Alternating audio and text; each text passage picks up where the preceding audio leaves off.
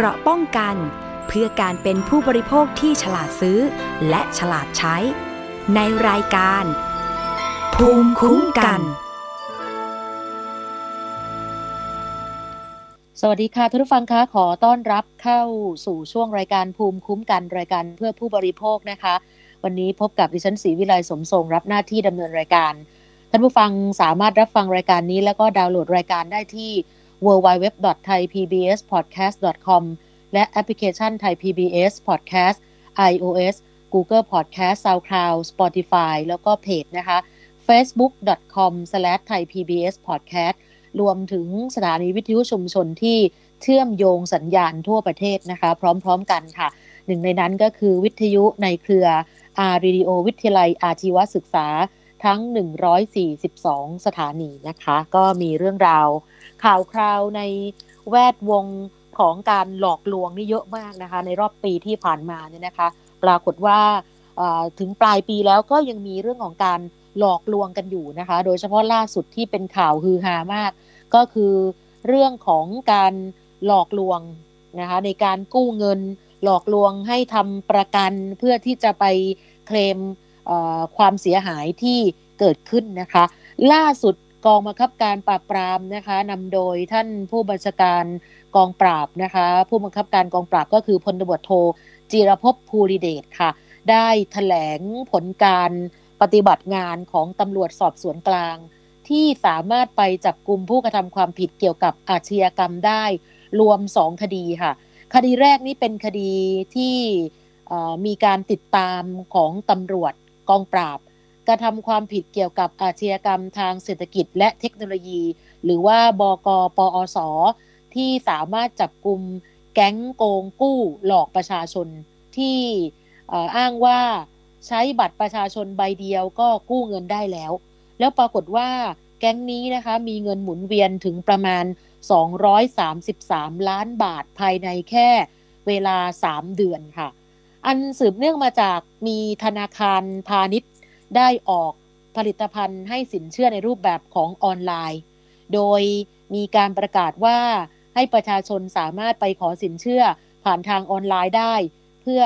ให้ประชาชนนั้นได้รับอนุมัติวงเงินกู้เร็วขึ้น แล้วก็เป็นการป้องกันการแพร่ระบาดของโควิด -19 ด้วยค่ะ แล้วกลุ่มมิจฉาชีพเนี่ยก็จะเห็นช่องทางนี้จากมาตรการของธนาคารพาณิชย์หลายธนาคารที่มีโครงการนี้ออกมานะคะ ก็เลยไปหลอกลวงประชาชนที่ขาดรายได้ โดยเป็นการชักชวนว่าสามารถหาแหล่งเงินทุนให้ได้ เพียงแค่ใช้บัตรประชาชนใบเดียวเท่านั้น ก็สามารถกู้เงินได้ ตั้งแต่หลักหมื่นไปจนถึงหลักแสนนะคะ ย้อนไปเมื่อเดือนสิงหาคม 2564 ประชาชนในพื้นที่อำเภอกบินบุรี จังหวัดปราจีนบุรีค่ะ ร้องเรียนผ่านสื่อมวลชนว่า ถูกกลุ่มมิจฉาชีพ ซึ่งเป็นนายหน้า อ้างว่าสามารถหาเงินกู้ให้ได้ จึงหลงเชื่อ แล้วก็มอบบัตรประชาชนให้ไป หลังจากนั้นนะคะ กลุ่มมิจฉาชีพกลุ่มนี้ก็พาไปสแกนใบหน้า เพื่อยืนยันตัวตน เป็นการสแกนใบหน้ากันกลางป่า พื้นที่อำเภอวังน้ำเย็นจังหวัดสระแก้วค่ะ โดยอ้างว่า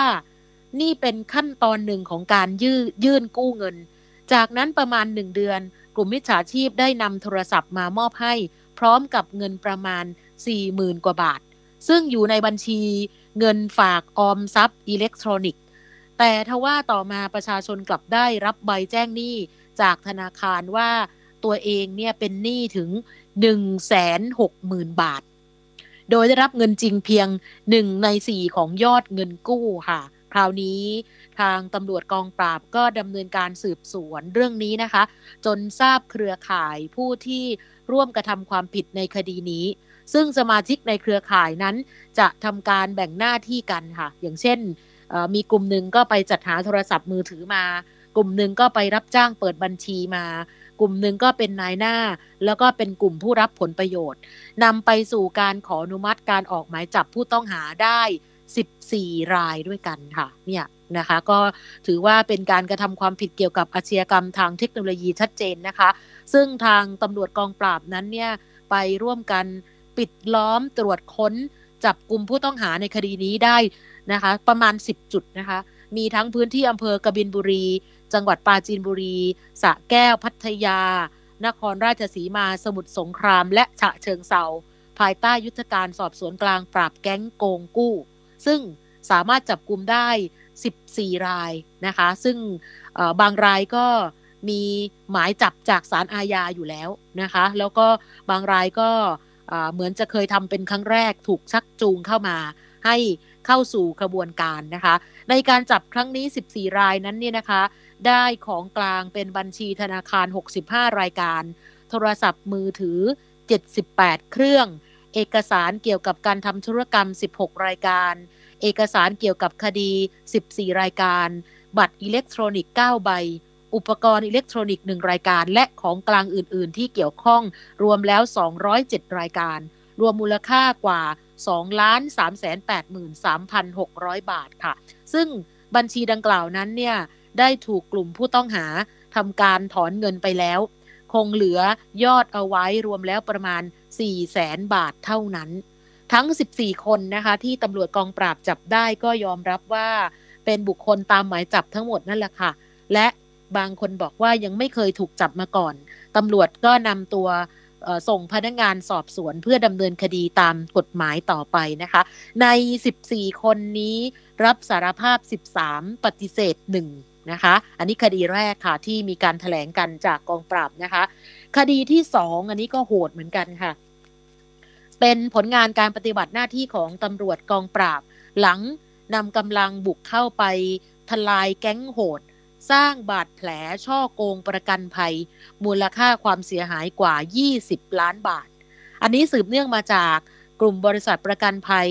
หลายบริษัทนะคะ ได้ไปแจ้งความร้องทุกข์กับพนักงานสอบสวนที่กองปราบเอาไว้ว่า ให้ดำเนินคดีกับกลุ่มผู้ต้องหาที่ช่อโกงบริษัทประกันภัย ขณะนี้ส่งผลให้ได้รับความเสียหายไปหลายบริษัท ย้อนไปเมื่อต้นปี 2559 กลุ่มมิจฉาชีพกลุ่มนี้ ได้ร่วมกันจัดฉากสร้างบาดแผลเพื่อช่อโกงเงินประกันจากบริษัทประกันภัย ลักษณะเป็นการชักชวนประชาชนให้เข้ามาทำประกัน แล้วก็ให้ค่าจ้างตามลักษณะบาดแผล สมมุติว่าถ้าคุณไปทำอะไรมาก็ตาม แล้วได้รับบาดเจ็บถึงขั้นนอนนอนโรงพยาบาล ก็จะได้เงินค่าจ้างไปเลย คืนละ 3,000 บาท โดยกลุ่มมิจฉาชีพเนี่ยจะนำชื่อของผู้เอาประกัน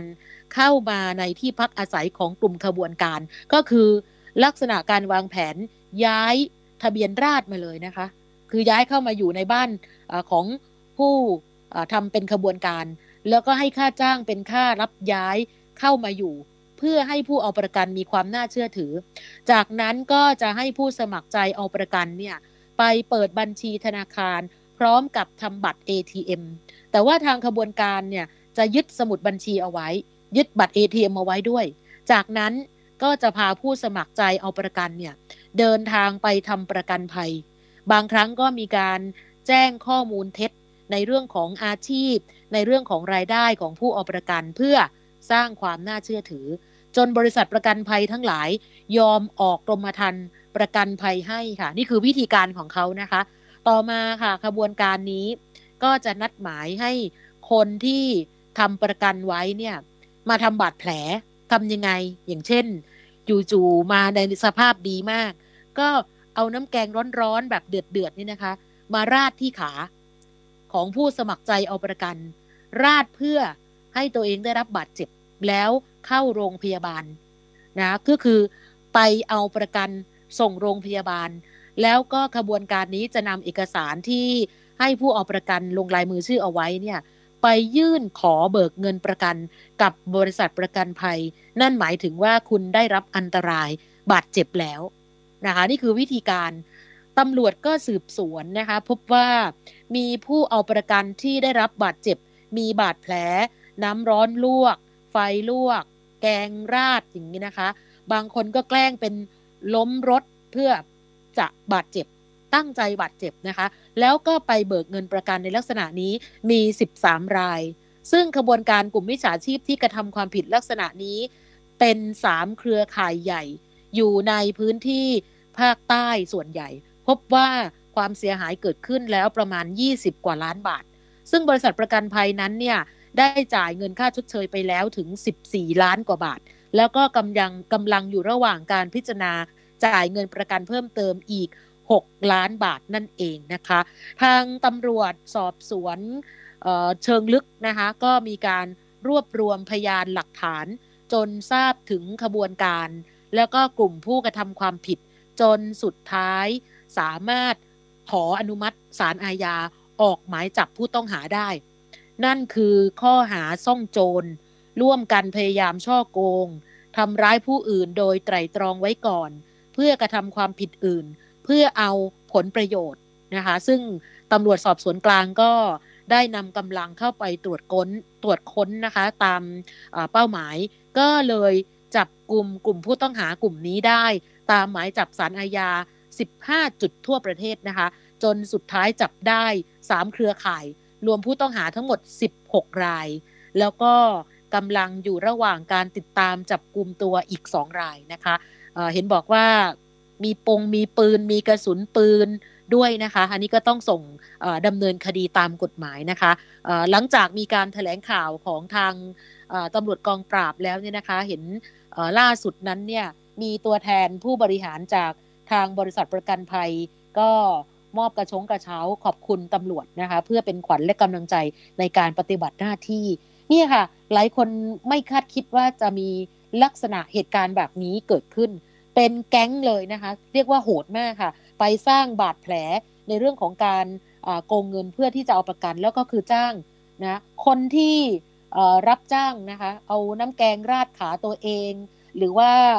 ไปล้มรถมานี่นะคะ ได้ครั้งละแค่ 500ถึง1,000 บาทเท่านั้นเองนะแต่ว่าคนที่เป็นตัวการเครือข่ายนี่นะคะ ไปเคลมกับบริษัทเนี่ยมูลค่าได้ถึง 20 กว่าล้านนะคะ แล้วที่สำคัญคือบริษัทประกันภัยต่างๆ เนี่ยจ่ายไปแล้วถึง 14 ล้านนะคะเนี่ยเหลือแค่ 6 ล้านเท่านั้นเองที่ยังไม่จ่าย แต่ว่าเรื่องก็มาแดงซะก่อนนะคะ นี่เป็นการสร้างบาดแผลให้ตัวเองในการโกงเงินเอาประกัน ถือว่า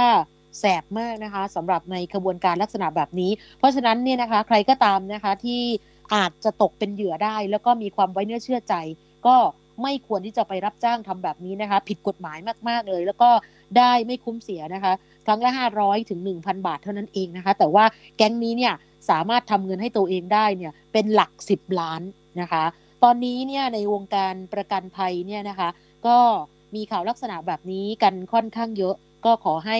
ใครก็ตามนะคะ ทั้งผู้ขายและผู้ซื้อประกันเนี่ยต้องระมัดระวังนะคะ เพราะว่าบางทีแล้วเนี่ยเราไม่รู้ว่ากลโกงของแก๊งเหล่านี้เนี่ยเขาจะคิดอะไรขึ้นมาเนี่ยนะคะ เป็นวิธีการที่จะเอาเงิน ให้กับตัวเองโดยแบบง่าย ๆนะคะ ก่อนหน้านี้นะคะกองปราบเช่นกันค่ะได้ไปจับกลุ่มผู้ต้องหาคนหนึ่ง อันนี้ก็คือช่อโกงเหมือนกันนะคะ ที่จังหวัดยะลาค่ะเอ่อเป็นหมายจับคดีช่อโกงสองหมายนะคะ เหตุการณ์เกิดขึ้นที่ยะลา แต่ว่าผู้ต้องหาเนี่ยอยู่ที่กรุงเทพนะคะ เขตบางแคสืบเนื่องไปเหมือนกันนะคะ ย้อนไปเมื่อปี 59 ค่ะ ผู้ต้องหาคนนี้ เป็นตัวแทนขายประกันของบริษัทแห่งหนึ่ง ก็ไปเสนอขายประกันชีวิตให้กับกลุ่มข้าราชการ พ่อค้าและประชาชนทั่วไป ในพื้นที่ทั้งกรุงเทพและต่างจังหวัดค่ะ โดยขายเบี้ยประกันแบบรายปี ก็คือเก็บเบี้ยเป็นเงินสดนะคะ รายหนึ่งก็ตั้งแต่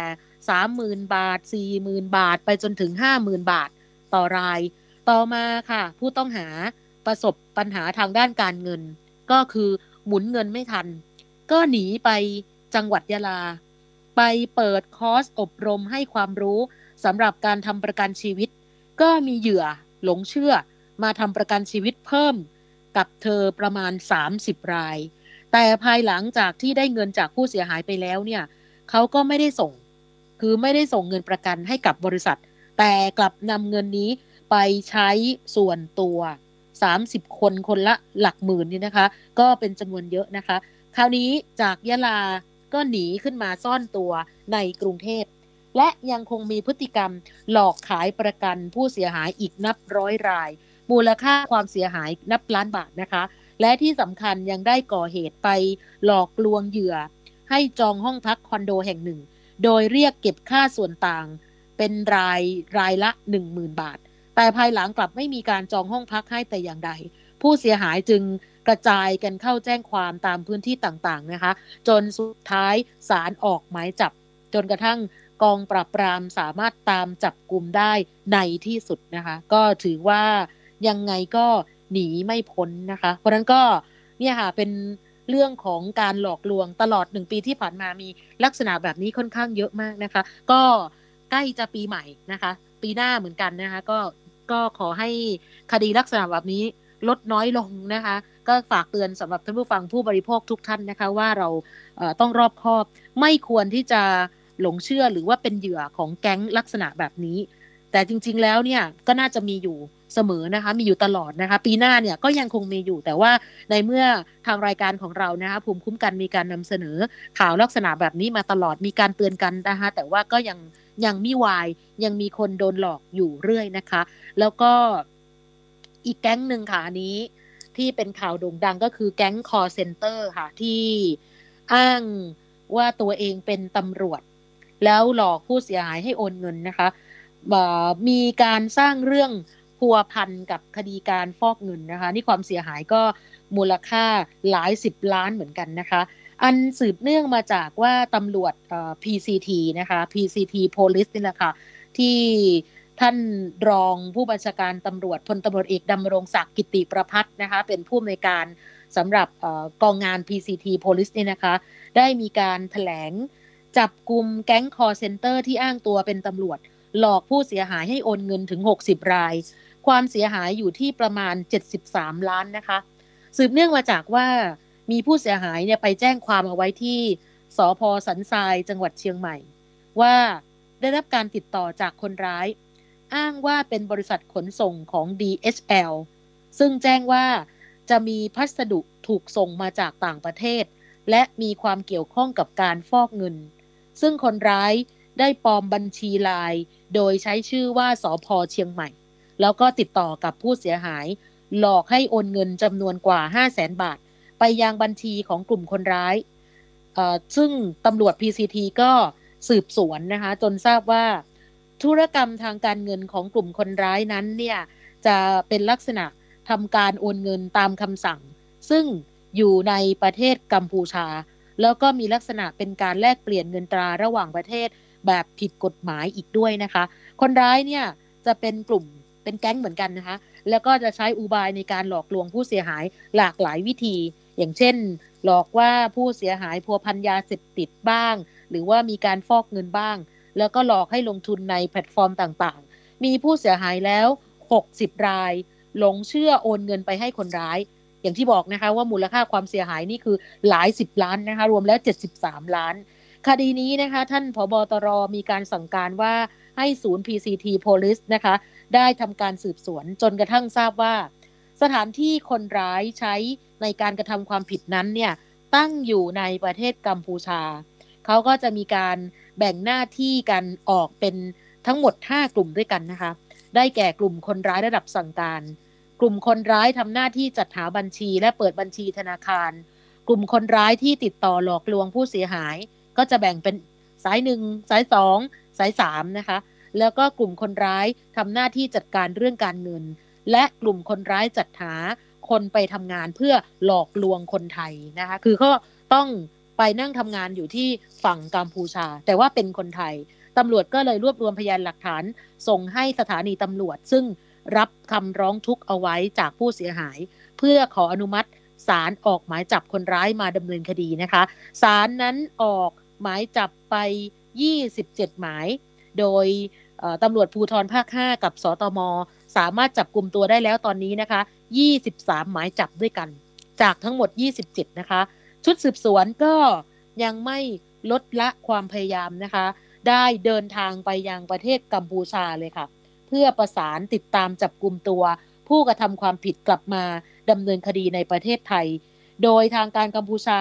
ก็นำกำลังเข้าตรวจค้นสถานที่ ซึ่งเชื่อว่าใช้ในการกระทำความผิดอยู่ที่เมืองพระศรีหนุ พนมเปญนนะคะ ผลการตรวจค้นพบว่าคนไทยที่ทำงานให้กับแก๊งคอร์เซนเตอร์เนี่ย39 คน โดยเป็นบุคคลตามหมายจับหนึ่งคน จากนั้นทางการกัมพูชาก็ส่งตัวคนไทยทั้ง 39 คน มาให้สำนักงงานตรวจคนเข้าเมือง รับตัวไว้เพื่อดำเนินการตามกฎหมายต่อไปนะคะ นี่เป็นสิ่งที่หลายคนเนี่ยคิดว่า การรับสมัครงานแล้วก็ไปทำงานในต่างประเทศนะคะ ก็จะมีรายได้สูง ดีกว่าทำงานอยู่ในประเทศไทย แล้วก็ที่สำคัญคือเป็นงานแบบง่าย ๆนะคะ นั่งหน้าจออย่างนี้นะคะ แต่ว่าจริง ๆ แล้วเนี่ยเป็นแก๊งหลอกลวงนะคะ ซึ่งการช่อโกงโดยแสดงตนเป็นคนอื่นและร่วมกันฟอกเงินนี่นะคะล่าสุดนั้นในส่วนของสอพอสันทรายจังหวัดเชียงใหม่นะคะ นั่นคืออยู่ในความดูแลของตำรวจภูธรภาค 5 ได้ออกหมายจับไป 5 ราย ซึ่ง มีทำหน้าที่รับจ้างเปิดบัญชีธนาคาร อันนี้ถูกจับกลุมได้แล้วนะคะ อีกคนหนึ่งทำหน้าที่รับจ้างเปิดบัญชีธนาคารเหมือนกันค่ะ จับกลุมได้ อีกคนหนึ่งทำหน้าที่โอนเงินตามคำสั่งของแก๊งคอร์เซนเตอร์และทำธุรกรรมแลกเปลี่ยนเงินตราระหว่างประเทศผิดกฎหมาย หรือว่าโพยกวนอยู่ในพื้นที่กัมพูชา คนนี้ชื่อนายพยัคฆพลยังจับไม่ได้ อีกคนหนึ่งเป็นผู้หญิงไทยทำหน้าที่รวบรวมสมุดบัญชีและซิมการ์ดโทรศัพท์ จากบุคคลอื่นๆ และสุดท้ายเป็นผู้ชายนะคะทำหน้าที่รวบรวมสมุดบัญชีและซิมการ์ดจากบุคคลอื่นนะคะ ตอนนี้ 5 รายนี้จับกลุ่มได้แค่ 2 รายเท่านั้นเองนะคะ แล้วก็ตำรวจ PCT ยังได้ร่วมกับทางกองบัญชาการตำรวจอสอบสวนภาคสองสืบสวนขยายผลจากคดีนี้ จนทราบว่าจะมีการเคลื่อนย้ายคนจีนบางส่วน เข้ามาตั้งศูนย์ปฏิบัติการในประเทศไทย ผ่านทางจังหวัดสระแก้วค่ะ ก็เลยร่วมกันออกสืบสวน ตามแนวชายแดนภาคตะวันออก ก็เจอรถยนต์ต้องสงสัยสองคันนะคะ คือลักษณะเนี่ยตำรวจบอกว่ามีการขับวนไปเวียนมาอยู่บริเวณริมคลองแห่งหนึ่งที่อำเภอคลองหาด จังหวัดสระแก้วนะคะตำรวจก็เห็นมีพิรุธก็เลยทำการตรวจค้น ปรากฏว่าเป็นคนไทยสองคน คนจีนอีกเก้าคนนะคะ ตรวจสอบพบเอกสารคนจีนเนี่ยพบว่าเดินทางเข้ามาในราชอาณาจักรไทยโดยไม่ได้รับอนุญาต ซึ่งในรถก็เจออุปกรณ์สำหรับการเปิดออฟฟิศคอลเซ็นเตอร์ก็เลยควบคุมตัวทั้งหมดพร้อมรถยนต์ 2 คันโทรศัพท์มือถือ 22 เครื่อง แจ้งข้อหาไปเลยค่ะ ช่วยเหลือซ่อนเร้น หรือช่วยเหลือด้วยประการใด ๆ เพื่อให้บุคคลต่างด้าวเข้าเมืองแบบผิดกฎหมาย พ้นจากการจับกลุ่ม ส่วนต่างด้าวนะคะ ซึ่งเป็นคนจีน 9 คน ก็โดนข้อหาเป็นบุคคลต่างด้าว เข้ามาในราชนาจักรโดยไม่ได้รับอนุญาต และฝ่าฝืนคำสั่งของจังหวัดด้วยนะคะว่าห้ามเคลื่อนย้ายบุคคลต่างด้าวเข้ามาในจังหวัดนะคะ ตอนนี้ตำรวจก็กำลังดำเนินการสืบสวนขยายผลเพิ่มเติมค่ะ เพื่อจะดำเนินคดีกับกลุ่มชาวจีน ในข้อหาช่อโกงประชาชนต่อไปนี่ค่ะ มีลักษณะแบบนี้ทุกวัน เพราะฉะนั้นตำรวจเองนะคะ มีความห่วงใย เกรงว่าประชาชนท่านผู้ฟังนี่นะคะ จะตกเป็นเหยื่อมิจฉาชีพบนโลกออนไลน์ ในลักษณะแบบนี้นะก็ขอให้บางท่านนั้นนี่นะคะ ในช่วงสถานการณ์การแพร่ระบาดของโควิด -19 นี่นะคะบางคนก็หันมาซื้อของออนไลน์กันเพิ่มมากขึ้น ไม่อยากออกจากบ้านนะเพราะว่ามันสะดวกดีก็อยากจะเตือนนะคะว่าขอให้รอบคอบในการซื้อของออนไลน์นะคะ เพราะว่า พวกกลุ่มมิจฉาชีพเหล่านี้เนี่ยเขาก็จะมีการหาวิธีในการช่อโกงประชาชนด้วยวิธีแบบใหม่ๆ แปลกๆนะคะ เพราะฉะนั้นตอนนี้เนี่ยก็ต้องมีการประสานกับทางกระทรวง DES นะคะที่จะให้ประชาชนนั้นเนี่ยนะคะได้รู้เท่าทันสำหรับแก๊งเหล่านี้นะคะเป็นแก๊งมิจฉาชีพนะคะเพื่อที่จะเร่งสืบสวนปราบปรามผู้กระทำความผิด แล้วก็สร้างไซเบอร์วัคซีนให้กับประชาชน หลังจากนี้นะคะก็ต้องมีการ ตรวจสอบขยายผล เส้นทางการเงินของผู้ต้องหาทั้งหมดกับผู้เกี่ยวข้องนะคะ เพื่อดำเนินคดีตามกฎหมายฟอกเงินต่อไปนะคะ ขอย้ำนะคะว่าทางสำนักงงานตำรวจเองไม่ได้มีนโยบายให้ผู้เสียหาย หรือใครโอนเงินมาเพื่อตรวจสอบธุรกรรมใด ๆ กับสำนักงงานตำรวจแห่งชาติทั้งสิ้นนะคะ ถ้าใครพบว่ามีคนแอบอ้างว่าเป็นตำรวจ นะไม่ว่าจะเป็นตำรวจปปสปปง DSI ขอให้ใช้ความระมัดระวังในการถูกแอบอ้างนะคะ ถ้าเจอเบาะแสหรือว่าเอ๊ะเกรงกลัวว่าเอ๊ะเราตกเป็นเหยื่อแล้วหรือยังนะคือแค่สงสัยนี่นะคะ ก็สามารถแจ้งข้อมูลไปที่สายด่วนศูนย์ PCT Police ได้นะคะ 1599 ตลอด 24 ชั่วโมงได้เลยค่ะ 1599 ตลอด 24 ชั่วโมงนะคะ หรือว่าสายตรงเวลาราชการ 081แปดหกหกสามพันจำง่ายเลยนะคะศูนย์แปดหนึ่งแปดหกหกสามพันนะเจ้าหน้าที่ก็จะทำการตรวจสอบข้อมูลให้ หมายถึงว่าถ้าใครไม่มั่นใจว่าเอ๊ะโดนหลอกไปหรือยัง โดนไปหรือยังอะไรอย่างนี้นะคะ ซึ่งจริง ๆ แล้วมันก็มีสิทธิ์ที่จะหลอกกันได้นะคะสำหรับในทุกต้องบอกว่าทุกวินาทีก็ว่าได้นะสำหรับคนพวกนี้นะคะก็คือ พยายามที่จะหาช่องทางณขณะนี้เนี่ยแก๊งหลอกหลอกลวงประชาชนที่ขาดรายได้ โดยการชักชวนว่านอกจากจะหาแหล่งเงินทุนให้กู้แล้วนี่นะคะ ตอนนี้เนี่ยมีหลายแก๊งนะคะที่หลอกประชาชนว่ามีงานให้ทำในลักษณะต้องเสียค่าธรรมเนียมในการเข้าทำงานก่อนที่จะรับงานไปทำนะคะ อย่างเช่นมีการทำสบู่หลายหลายท่านนี้นะคะ เคยเจอนะคะ จริงๆเนี่ยมีการหลอกลวงกันมาตลอดนะคะ เรื่องของการทำสบู่นะคะ ก็คือลักษณะเหมือนกับว่าจะส่งสบู่ไปให้ห่อที่บ้าน แล้วก็โอนค่ามัดจำสบู่เป็นลักษณะแพ็คสบู่อย่างนี้นะคะ อันนี้ก็เป็นแก๊งมิจฉาชีพเหมือนกันนะคะ เป็นการหลอกลวงร้อยเปอร์เซ็นค่ะ ขออย่าให้ทุกคนหลงเชื่อนะคะ ซึ่งล่าสุดนั้นเนี่ย มีคนหนึ่งนะคะ นี่เป็นเจ้าหน้าที่ของรัฐด้วยนะคะ ไปร้องเรียนว่าขอเตือนภัยเลยค่ะ เพราะว่าตัวเองนั้นเนี่ยเป็นข้าราชการ แล้วก็รายได้อาจจะไม่ได้มากนะเป็นเงินเดือนข้าราชการทั่วไปนี่แหละค่ะตอนนี้กำลังจะหาอาชีพเสริมอยู่พอดี ปรากฏว่าถูกแก๊งมิจฉาชีพหลอกนะคะว่าทำงานเสริมได้ไหมหลังเลิกงานนะคะ โดยอ้างว่ามีการลงทุนน้อยมาก แต่กำไรกลับคืนมามหาศาล จนหลงเชื่อค่ะ โอนเงินไปให้เป็นค่าธรรมเนียม แต่กลับไม่ได้สินค้าส่งกลับมาแต่อย่างใด ซึ่งคาดว่าน่าจะเป็นแก๊งมิจฉาชีพ แล้วก็มีอาจจะมีประชาชนหลงเชื่อ สร้างความเสียหายลักษณะเดียวกัน โอนเงินให้ไปเป็นจำนวนมากนะคะเนี่ยค่ะ ก็เป็นลักษณะก็คือว่าแอดมินเนี่ยให้คำแนะนำว่ามีงานให้ทำโดยการแพ็คสบู่ ซึ่งรับออเดอร์โดยตรงมาจากโรงงานสบู่ส่งออกจำนวน เป็นหลักร้อยล้านนะคะ อ้างว่าให้แพ็คสบู่หนึ่งกล่องหนึ่งกล่องก็จะมีห้าร้อยก้อน ค่าแรงต่อกล่องจะอยู่ที่กล่องละสี่พันบาท พร้อมจ่ายเงินทันทีอตอนไปรับของเนี่ยร้านก็จะส่งงานมาให้ทำที่บ้าน แค่นับใส่ถุงตามตัวอย่าง เสร็จแล้วก็แจ้งมาให้พนักงานเนี่ยไปรับสบู่กลับถึงบ้านเลย อ้างว่ามีตัวเลือกว่าคุณจะเลือกทำกี่ชุด อย่างเช่น ถ้าเลือกทำหนึ่งชุด คุณก็ฝาก ห้าร้อยบาท แล้วรับค่าเหนื่อยมาสี่พันบาท ก็หมายความว่าโหได้กำไรตั้งสามพันห้าร้อยบาท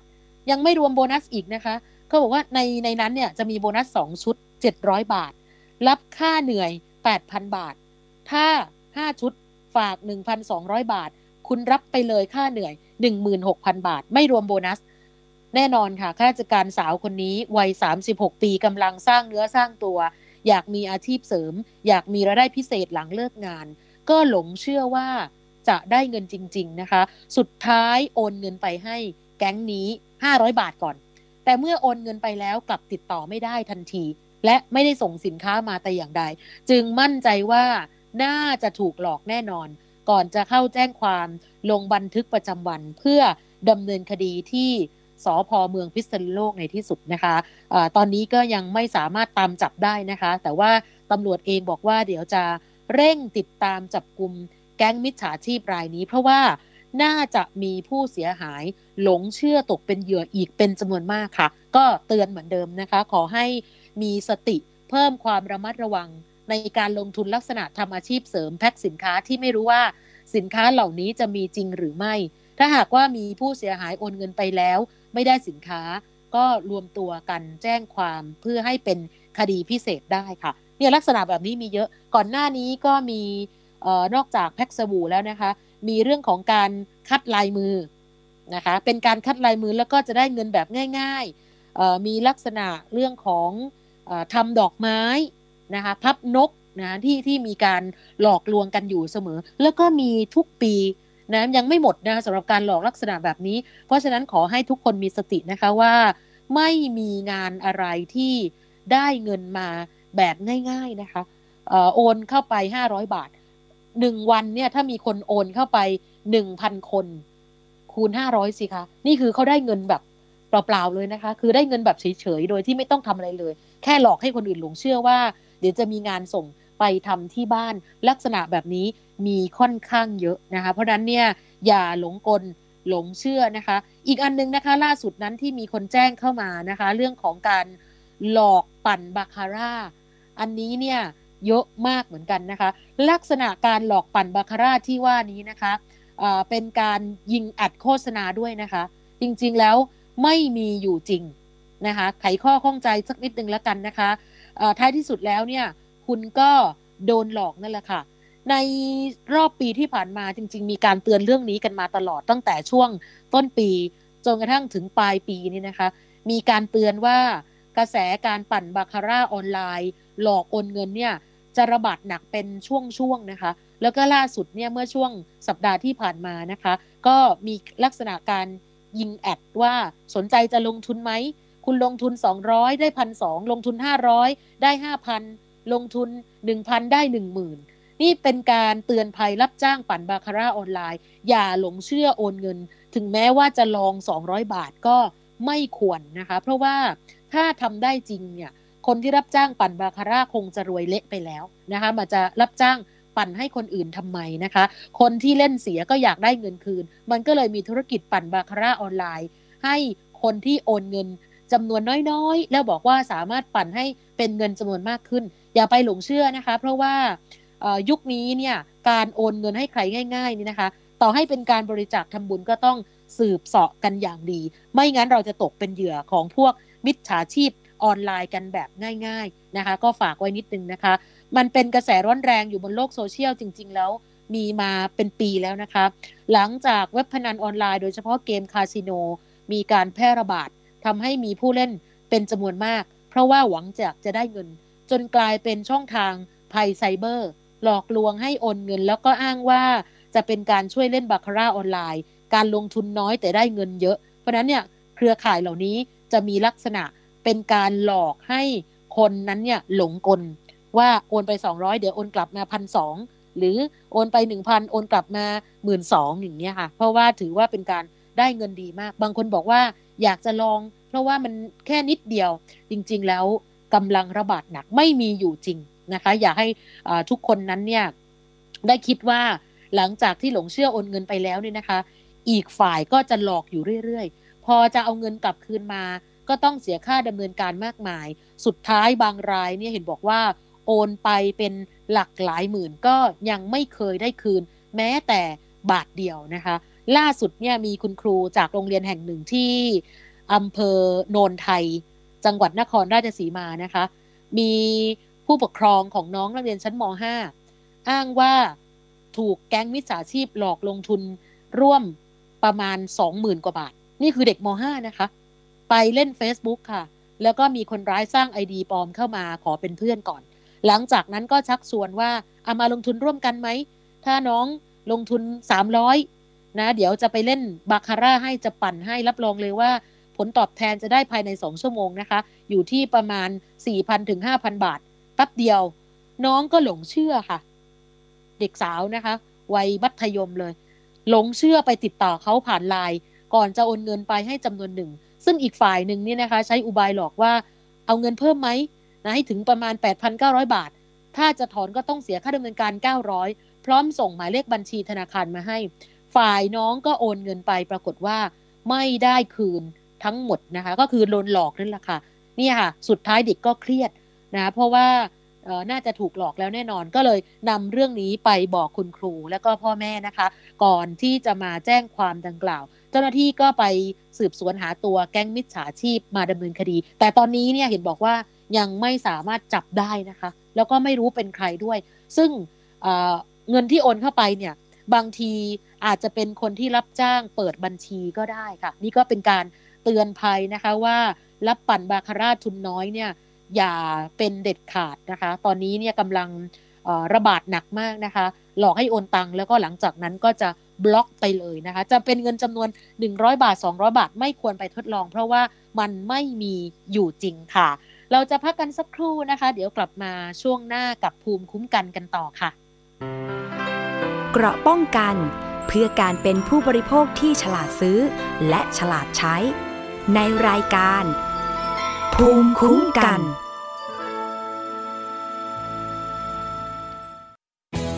ไทย PBS ดิจิทัล Radio Infotainment for All สถานีวิทยุดิจิทัล จากไทย PBS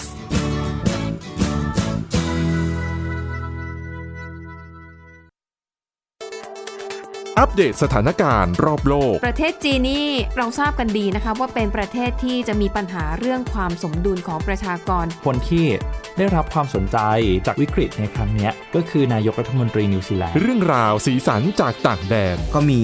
ช่อง YouTube เป็นของตัวเองใช้ชื่อว่าครัวคุณยาย รายชื่อของคุณหมอพยาบาล แล้วก็นักวิทยาศาสตร์จำนวนไม่น้อยอยู่ในรายชื่อผู้ทรงอิทธิพลนะ รัฐบาลของไต้หวันเนี่ยกำลังพิจารณา เพื่อเปิดการท่องเที่ยวครั้งใหม่ หน้าต่างโลก โดยทีมข่าวต่างประเทศไทย PBS ทุกวันจันทร์ถึงศุกร์ 12 นาฬิกา ทางไทย PBS Radio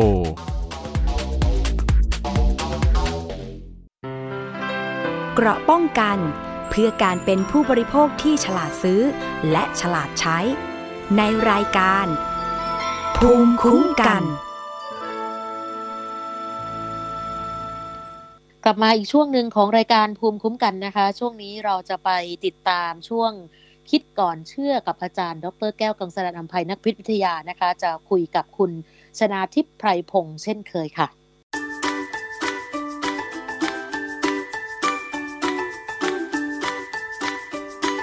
ช่วงคิดก่อนเชื่อ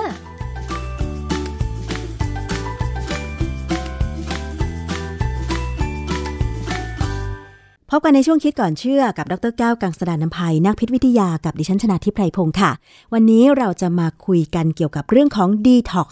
ใครเคยได้ยินคำนี้บ้าง บางคนดิฉันเชื่อแน่ว่าเคยถูกชักชวน เข้าโปรแกรมการล้างพิษหรือ Detox มาแล้วนะคะ ดิฉันเองก็เคยถูกเชิญชวนด้วยเหมือนกัน แต่ว่ามีข้อสงสัยค่ะว่า จากคำเชิญชวนของเขาที่ว่า มาล้างพิษออกจากร่างกายกันเถอะ เคยสงสัยไหมคะว่า เอ๊แล้วตัวเราเนี่ยมีพิษมากมายขนาดไหนถึงขั้นต้องล้างพิษ แล้วกระบวนการของการดีท็อกซ์หรือล้างพิษเนี่ยเขาทำอย่างไร ดิฉันเคยได้รับคำอธิบายคร่าวๆมานะคะ ว่าใช้วิธีเช่น ใช้กาแฟนะคะในการสวนล้างทางทวารหนัก ซึ่งจะมีกาแฟดีท็อกโดยเฉพาะ แต่ว่าอาจจะมีอีกหลายวิธีหลายกระบวนการ เราต้องมาฟังว่าถ้าใครสนใจที่จะทำล้างพิษ หรือว่าดีท็อกร่างกายเนี่ย ควรจะทำดีไหมมาฟังข้อมูลกันก่อน อาจารย์แก้วคะ เรื่องของดีท็อกเจาะลึกลงไปเลยเนี่ย จริง ๆ แล้วมันคืออะไรแล้วมันจำเป็นไหมคะอาจารย์ ครับคือความจริงดีท็อกเนี่ยนะมันเป็นเรื่องที่เริ่มมาจากเมืองนอกกันแหละนะฮะโดยเฉพาะที่อเมริกาเนี่ยเขาเป็นที่รู้กันว่ามีกระบวนการบริการแบบนี้ ดังนั้นเนี่ย National Center for Complementary and Integrative Health ซึ่งเป็นหน่วยงานของกระทรวงสาธารณสุขของอเมริกาเนี่ย พูดง่ายๆเขาก็คือกรมการแพทย์แผนไทย และการแพทย์ทางเลือกนะแบบที่บ้านเรามีนี่แหละเขามีบทความเรื่อง detoxes and cleanses what you need to know คือเขาถามเขาบอกเลยว่า เราควรจะรู้อะไรบ้างเกี่ยวกับคำว่า detox กับ cleanses คือ cleanses เนี่ยบ้านเราไม่ค่อยได้ยินเท่าไหร่นะ แต่จริงๆเมืองนอกเนี่ยก็ใช้คำนี้เหมือนกัน cleanses เนี่ย cleanse มันมาจากคำว่า cleanse แล้วเติม s เข้าไปกับ cleanses ก็การล้างพิษก็เป็น กระบวนการที่คนพยายามกำจัดสารพิษออกจากร่างกาย แต่ความจริงเนี่ยที่สำคัญคือเขาไม่รู้ตัวหรอกว่าสารพิษที่ว่าเป็นพิษอยู่ตอนนี้มีพิษมีเพิษอะไรเนี่ยมันคืออะไรนั่นสิและถามว่ารู้ว่าปริมาณพิษมีเท่าไหร่ก็ไม่รู้นั่นน่ะสิเมื่อล้างพิษไปแล้วมันเหลือเท่าไหร่ก็ไม่รู้ เพราะฉะนั้นเนี่ยจึงเป็นปัญหาของนักวิชาการว่าคำว่า cleanse หรือล้างพิษเนี่ยมันไม่จริงมันดูเหมือนไม่จริง ซึ่งถ้าเป็นดีท็อกซ์เนี่ยดีท็อกซ์เป็นโปรแกรม หรือสิ่งอำนวยความสะดวก สำหรับช่วยเหลือผู้เข้ารับการล้างพิษ จากสารที่ทำให้มึนเมาหรือเสพติด ความจริงดีท็อกซ์เนี่ยมันน่าจะมาจากคำว่า detoxification ซึ่งถ้าอย่ากคำเนี้ยในวิชาพิษวิทยามี แต่คำว่า detox เฉยๆไม่มีนะฮะค่ะในปัจจุบันเนี่ยมันมีการกำหนดโปรแกรมดีท็อกเยอะแยะมากมายเลย แล้วก็มีทั้งเรื่องของวัตถุดิบ หรือกระบวนการหรืออุปกรณ์ที่จะมาช่วย อย่างเช่นการสวนล้าง กาแฟทางทวารหนักแบบเนี้ย ซึ่งวิธีการทำแบบนี้มันจะทำให้เราได้รับผลกระทบ เช่น บางคนอาจจะถูกเสียดสีบริเวณทวารหนักเป็นแผลได้ ซึ่งที่ผ่านมาเขาก็บอกว่าต้องระวังเรื่องนี้พอสมควรนะคะอาจารย์ ในอเมริกาเนี่ยนะมีคนที่มีปัญหาเป็นแผลที่ทวารหนักค่อนข้างเยอะนะก็เพราะไปดีท็อกซ์ด้วยกาแฟนี่แหละ ความจริงเนี่ยการใช้กาแฟเนี่ยมันเป็นเรื่องที่มีประโยชน์มีผลนะ เพราะว่ามันไปถึงตับเร็วกว่าการกินทางปาก กาแฟเนี่ยมีคาเฟอีน คาเฟอีนเนี่ยเป็นตัวกระตุ้นระบบทำลายสารพิษในตับให้ทำงานมากขึ้นได้ เพราะฉะนั้นเนี่ยเขาเลยคิดว่าเอาเข้าทางก้นเลยดีกว่า เพราะมันไปเร็วมาก มันไปถึงตับเร็วจากทวารหนักเข้าไปถึงลำไส้ใหญ่แล้วไปตับเนี่ยไปได้เร็วนะฮะ แต่ว่าก็ต้องเสี่ยงซึ่งอันตราย ผมไม่แนะนำให้ทำเลย เพราะว่ามันเสร็จสีต้องทำเป็นอย่างเวลาไปโรงพยาบาลเนี่ยเขาต้องใช้ผู้ชำนาญพอสมควรที่จะทำการสวนทวารให้นะฮะค่ะ จริงๆ แล้วรูปแบบของการดีท็อกที่เขาพูดทั่วไปเนี่ยมันจะเป็นการอดอาหาร การกินอาหารเสริมค่ะหรือการอบไอ้น้ำก็มีนะฮะค่ะอันนี้เป็นทั่วๆไป แล้ววิธีการที่อาจารย์กล่าวมาเนี่ยนะคะ มันมีงานวิจัยว่าได้ผลหรือไม่ได้ผลคะอาจารย์ อย่างเช่น การอบไอ้น้ำมันสามารถล้างพิษได้ยังไงคะอาจารย์ ผมไม่อยากบอกว่ามีงานวิจัย เพราะว่ามันไม่มีใครทเอาเหรำอนะฮะคะคือเรื่องของดีท็อกเนี่ยเป็นเรื่องของความเชื่ออืมและงานวิจัยที่เป็นแบบจริงๆจังเนี่ย ใครจะสปอนเซอร์ใครจะจ่ายตังค์ให้ เพราะว่าผลประโยชน์ที่ได้เนี่ยมันไม่มีใครเป็นเจ้าของอะนะงานที่ไม่มีใครเป็นเจ้าของเนี่ยหาเงินมาช่วยยากมากเลยค่ะแต่ว่าผมสังเกตนะ เวลาเขาบอกดีท็อกต้องกินน้ำการกินน้ำเยอะๆมันเป็นของดีค่ะคำว่ามันช่วยการขับถ่ายสารพิษออกจากร่างกายได้เร็วขึ้น หรือถ้ากินน้ำผลไม้ก็ยิ่งดีเข้าไปอีก เพราะน้ำผลไม้มันก็ให้วิตามินให้เกลือแร่ใช่ไหมค่ะก็เป็นเรื่องที่ใช้ได้ไม่น่ามีปัญหา ซาวน่าเนี่ยเวลาเราเข้าไปในห้องอบไอ้น้ำเนี่ยขุมขนเรามันจะขยายตัวต่อมเหงื่อเนี่ยหมายความว่าจะขับเหงื่อออกมาเยอะค่ะรูขุมขนจะขยายเหงื่อเนี่ยก็เป็นเส้นทางหนึ่งของการเอาสารพิษที่อยู่ในเลือดเนี่ยออกจากร่างกายพอสมควร แต่ว่าไม่ได้เป็นหลักไม่ได้เป็นหลักเลยนะฮะค่ะเพราะว่าจะเห็นว่ากรรมกรบ้านเราเนี่ยเหงื่อออกทั้งวัน ใช่ แต่เขาก็เป็นโรคนู่นโรคนี่กันพอสมควรนะ เพราะว่าอะไรเพราะกินเหล้าสูบบุหรี่ใช่ไหมเพราะฉะนั้นการที่จะถ้าบอกว่าจะดีท็อกเนี่ยต้องไปพร้อมกับการลดการรับสารพิษเข้าสู่ร่างกายด้วยอ๋อ ไม่ใช่นะว่าขับออกอย่างเดียว แต่คือก็ยังรับปกติหรือมากกว่าเดิมอีกก็ไม่ได้ผลใช่ไหมสำหรับการขับสารพิมัษนไม่ได้ผลหรอกเพราะว่าถ้ารับมากกว่าเข้า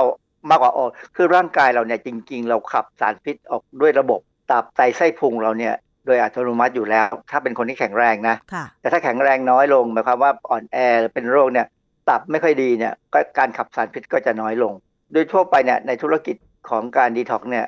เขามักจะพูดเป็นเชิงคล้ายๆจิตวิทยาว่า เอ้ยทำไมหน้าตาหมองคล้ำเป็นสิว กินอาหารก็ไม่อร่อยถ่ายก็ไม่สะดวก อันนี้มีสารพิษแน่ๆเลย เพราะว่ามันทำให้สุขภาพไม่ดีหมด คือความจริงคนเราเนี่ยถ้ามี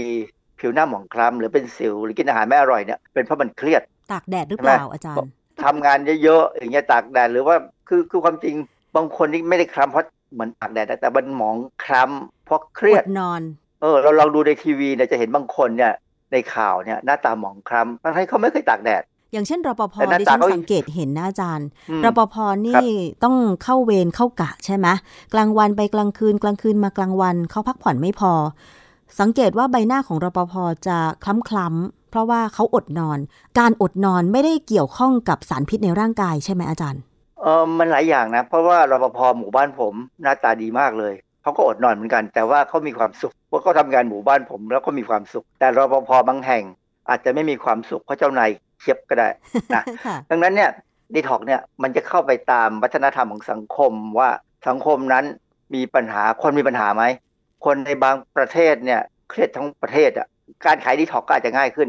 ง่ายกว่าในประเทศที่คนเขามีความสุขอะ ไปปูตานเนี่ยซึ่งเขามีความสุขกันทั้งประเทศอะใครจะไปขายดีท็อกได้ใช่ไหมเพราะฉะนั้นดีท็อกมักจะมากับพฤติกรรมของคนในสังคมนั้นหรือเปล่า เช่น ความเครียด หน้าที่การงานที่เร่งรัดอาหารที่ได้ไม่เพียงพอ หรืออะไรอย่างอื่นอีกไหมคะอาจารย์แล้วมันจะมีอันตรายไหมเออมันขึ้นอยู่กับสิ่งแวดล้อมด้วยนะความจริง ถ้าเราอยู่ในบริเวณที่มีสารพิษในอากาศ อย่างตอนเนี้ยเมืองใหญ่ๆเนี่ยมีค่า AQI ต่ำนะหมายความว่า มีมีฝุ่นละอองเยอะ AQI ก็ดูไม่ดีนะความสุขอากาศบริสุทธิ์ไม่มีอย่างเงี้ยค่ะมันจะมีความสุขได้ยังไงใช่ไหมดังนั้นเนี่ยคนพวกนี้จะเป็นเป็นเป้าหมายของการเข้าไปขายดีท็อกอือฮึเข้าไปขายบริการนะฮะเออถามว่าบางครั้งเนี่ยดีท็อกมันก็อาจจะดูเหมือนมีประโยชน์นะอ่าถามว่ามีงานวิจัยไหมก็มีบทความวิจัยเรื่อง popular weight loss strategies a review of four weight loss techniques ที่พิมพ์ในวารสาร Current Gastroenterology Report ปี 2017 เขาระบุว่าการกินอาหารเพื่อล้างพิษเนี่ยอาจทำให้น้ำหนักลดลงได้นะอาหารล้างพิษนี่ส่วนใหญ่ก็จะเป็นผักผลไม้นะก็จะมีโปรตีนต่ำอย่างไรก็ตามเหมือนนักวิจัยตั้งข้อสังเกตว่าน้ำหนักที่ลดได้นั้นเกิดจากการจำกัดแคลอรี่ จากสารอาหารบางชนิดก็คือพวกแป้งไขมันเนี่ยนะพอกลับไปกินอาหารปกติเนี่ย มันก็จะกลับมาอ้วนได้เหมือนเดิมนะฮะการกินผักและผลไม้เนี่ยซึ่งอาหารดีท็อกซ์ส่วนใหญ่จะเป็นอย่างนั้นเนี่ย ทางสำนักงานป้องกันและส่งเสริมสุขภาพของสหรัฐอเมริกาเนี่ยเขาบอกว่าปกติแล้วเนี่ยคนอเมริกันเนี่ยสามในสี่กินผักผลไม้ไม่พอ ดังนั้นเวลาถามว่าสุขภาพดีไหมคำตอบก็คือไม่ดี คนก็เข้าไปขายบริการก็แนะนำให้กินผักผลไม้ หรือว่าพอเข้าคอร์สเนี่ยเราจ่ายตังค์ไปแล้วเนี่ยเขาก็จัดอาหารให้กินก็จะเป็นผักผลไม้ซะส่วนใหญ่ ก็จะรู้สึกดีขึ้นรู้สึกเหมือนได้ผล ในกระบวนการดีท็อกมักจะให้ดื่มน้ำเยอะ มันเป็นความสดชื่นจากการได้น้ำเพราะฉะนั้น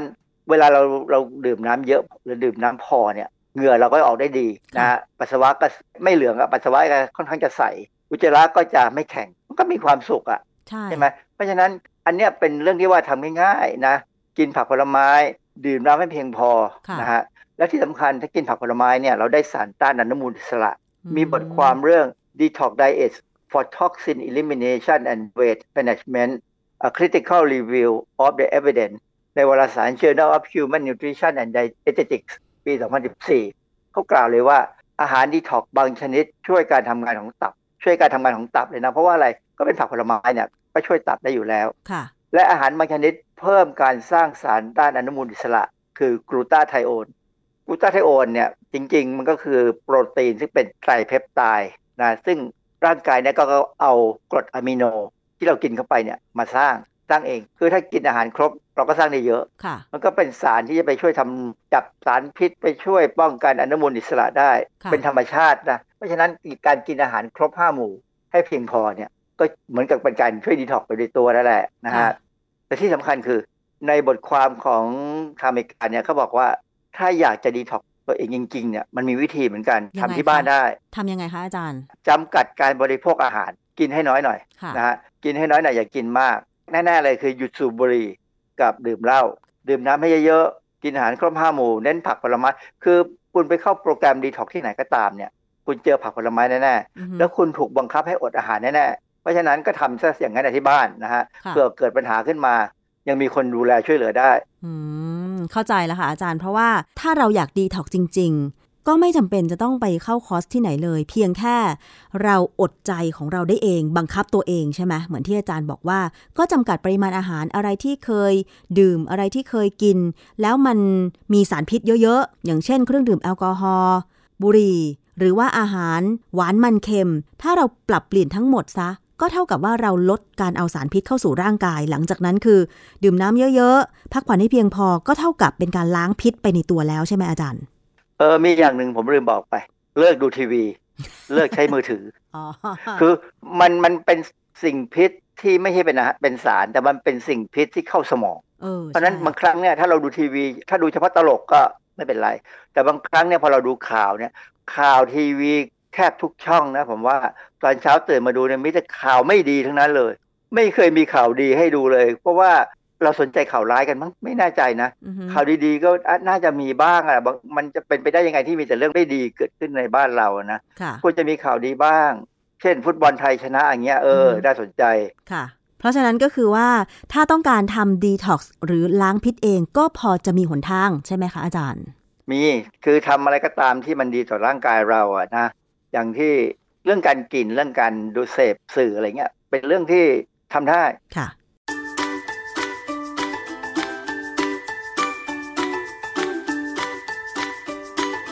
ช่วง คิดก่อนเชื่อ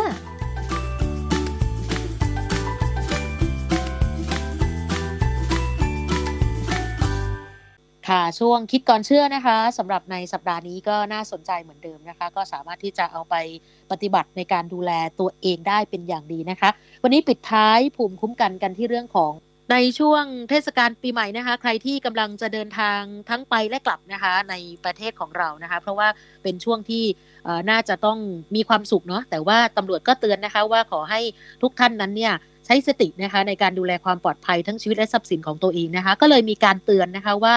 อาจจะต้องระมัดระวังกลุ่มมิจฉาชีพ 10 แก๊งร้ายอันตรายช่วงปีใหม่นะคะ 1. แก๊งส่งของขวัญปีใหม่ 2. แก๊งเรียรัยทำบุญ 3. แก๊งขายสินค้าราคาถูก 4. แก๊งชุบทองล้างทองรูปประพันธ์ 5. แก๊งสารพัดช่าง 6. แก๊งชวนการพนัน ก็คือชวนเล่นการพนัน 7. แก๊งล้วงและกรีดกระเป๋านะคะ 8. แก๊งจัดงานเลี้ยง 9. แก๊งมอมยาและ 10 แก๊งใช้ธนบัตรปลอม และก็บัตรเครดิตปลอมนะคะ นี่ก็เป็นการเตือนเนาะสำหรับใครที่จะเดินทางไปไหนมาไหนนะคะ ก็